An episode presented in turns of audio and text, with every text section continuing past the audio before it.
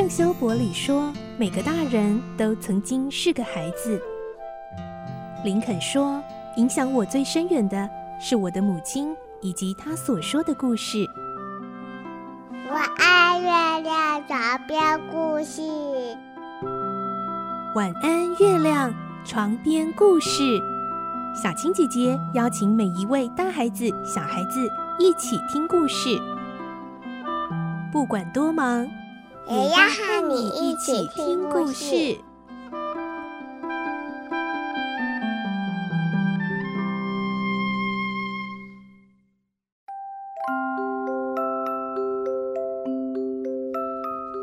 晚安，欢迎你和我们一起听故事。我是小青姐姐，今天我们继续来听《汤姆历险记》第十八集的故事。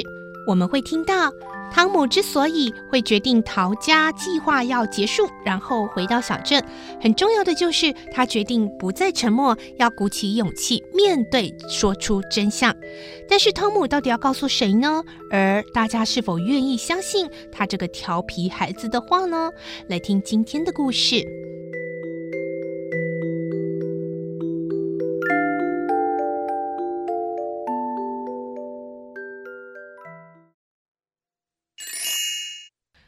姆历险记》十八集：打破沉默。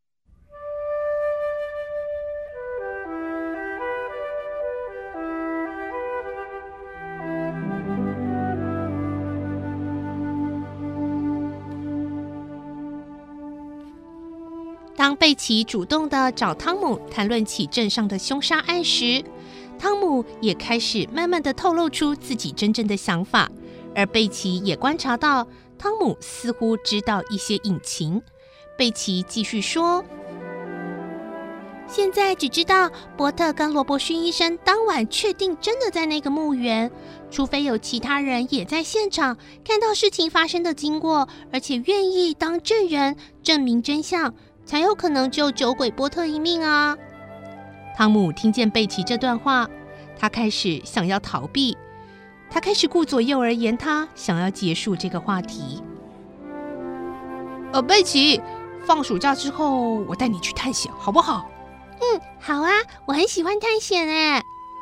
两个人又把话题转到暑假要去哪玩，只是汤姆心里还是觉得很沉重。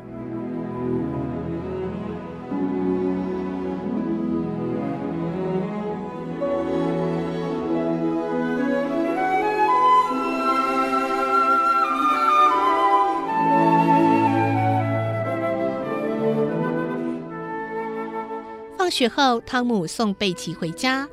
接下来，他一个人满怀心事的四处走着。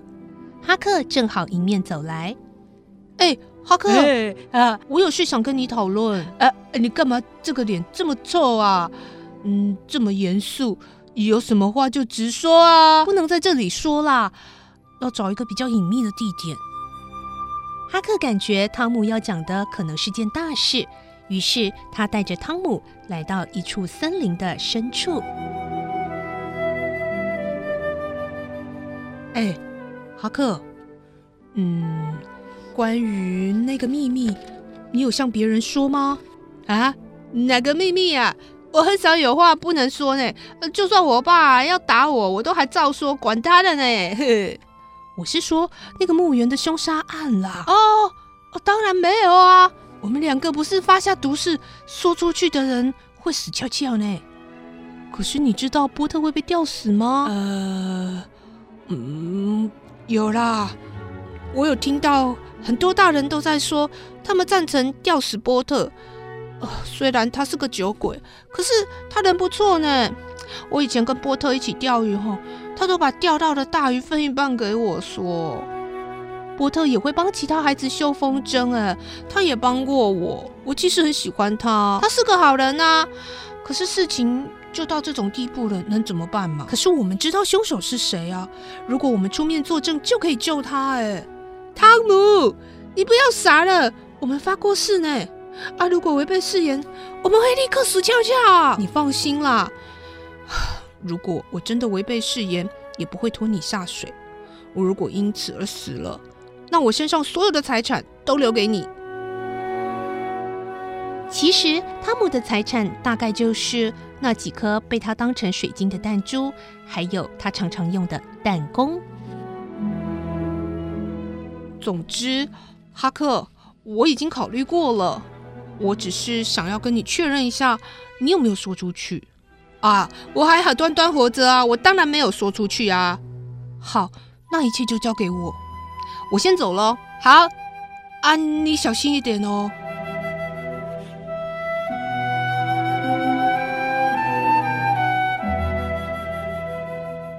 哈克望着汤姆离去的背影，夕阳将汤姆的影子拉得好长好长，背后所散发出来那种悲壮气息，深深感染着哈克。哈克已经知道汤姆下一步要做什么了。哈克喃喃自语：“汤姆，好好保重哦，你真的是个英雄。”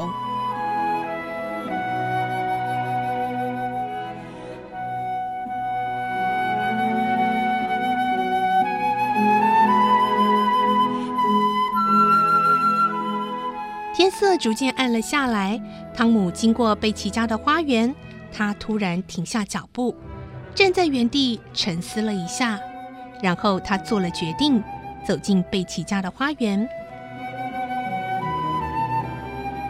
汤姆走到贝奇家的大门前，稍微用了点力敲门，厚重的木门被打开，一位黑人女佣站在门口。她面无表情的打量着汤姆。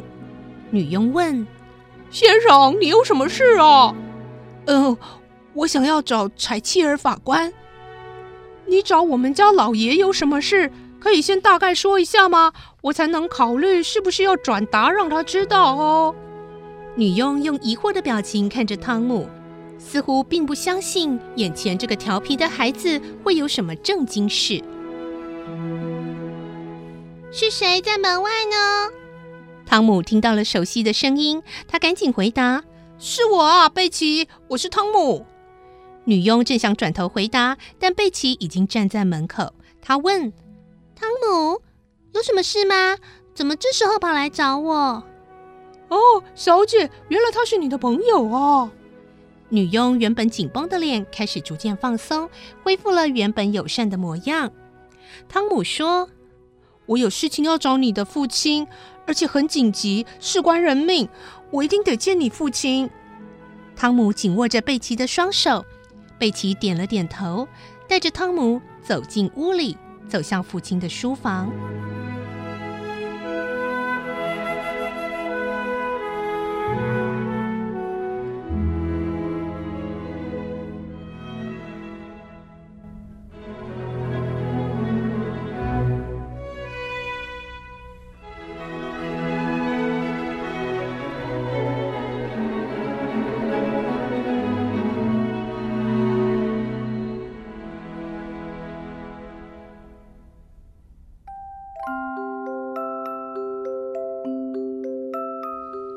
汤姆终于鼓起勇气，决定要去告诉大法官真相了。因为呢，他听到贝奇说，负责审理案件的就是贝奇的爸爸柴契尔法官，所以他决定去告诉这个最重要的一个人之一，就是柴契尔先生。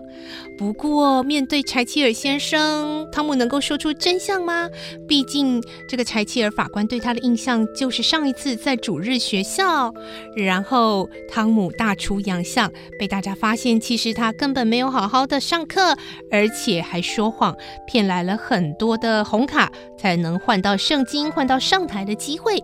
这么一个会耍小聪明，这么一个不太诚实的坏小孩，柴契尔法官听了他的话，会相信吗？明天晚上我们再继续来听《汤姆历险记》的故事。祝你有个好梦喽！我是小金姐姐，我们明天再见，拜拜。小朋友要学车了晚安。